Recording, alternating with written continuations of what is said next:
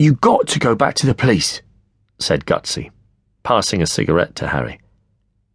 I can't. You can. What was his name again? Sanjay. Well, this time you have to give him the facts. You can't just sit there and say nothing. They were leaning on the barrier of a wooden walkway built on a lake, one of the filled in gravel pits on Wandsworth Common. Some ducks were thrashing about in the rushes. Two swans looked over, curious. Do you want me to tell him? offered Gutsy, manfully. Just give us a light. To be healthy, Gutsy had nicked a packet of Rothman's menthol, which were disgusting, but they were better than nothing. Having lit up, Harry dropped the burning match into the water. He listened for the hiss, but Gutsy was talking again. It doesn't matter who he is or how important he is, he can't get away with it. I know. Then spit it out. Gutsy didn't understand. You can't spit things out without thinking where your glob is going to land. I'll come with you, said Gutsy, tapping ash into the lake. Just let it go. I can't. We're brothers. They tried to cut their thumbs with a bread knife and mingle some blood, but neither of them could face the pain. In the end, they joined, scratch to scratch. It still meant something. I know. That's why I trust you. Harry stared into the cloudy green water, his attention drawn away like a leaf on the surface of the sky.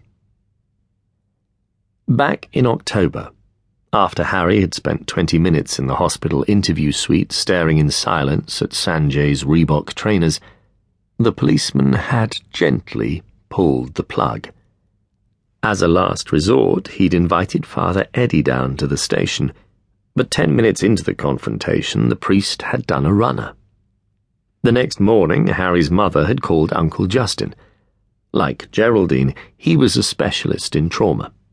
Only his methods were different.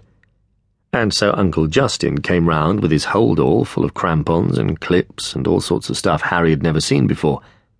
They went into the garden. He's out of reach now, said Uncle Justin, taking a thick yellow rope out of his bag.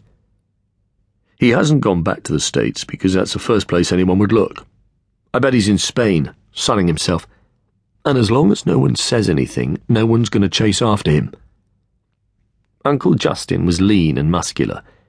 His blonde hair had been ravaged for years by the wind and rain. He was the Marlboro man. All year he'd been denying he was forty. This Littlemore will start a new life, and so must you. And that means learning how to get away from the things you can't forget. Harry didn't respond, so Uncle Justin placed a hand on each of his shoulders, looking at him as if they were brothers in arms. His eyes were green and cloudy like the water in a lake. You have to trust me, he said. Climbing is all about trust. And trust is all about knowing you're secure. And being secure is all about the knot around your waist. So that's where we begin, with learning your knots. And the first and most important knot is the bowline. Uncle Justin had climbed every dangerous rock face in Britain. He'd founded the Bowline Project for the homeless. The BBC had produced a documentary showing how he'd worked wonders for people with nowhere to turn.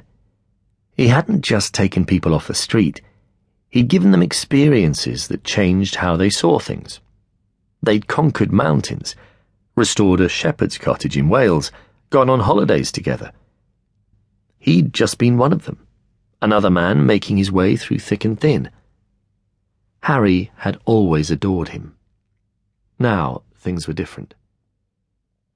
To learn the bowline, all you've got to do is think of a rabbit coming out its hole.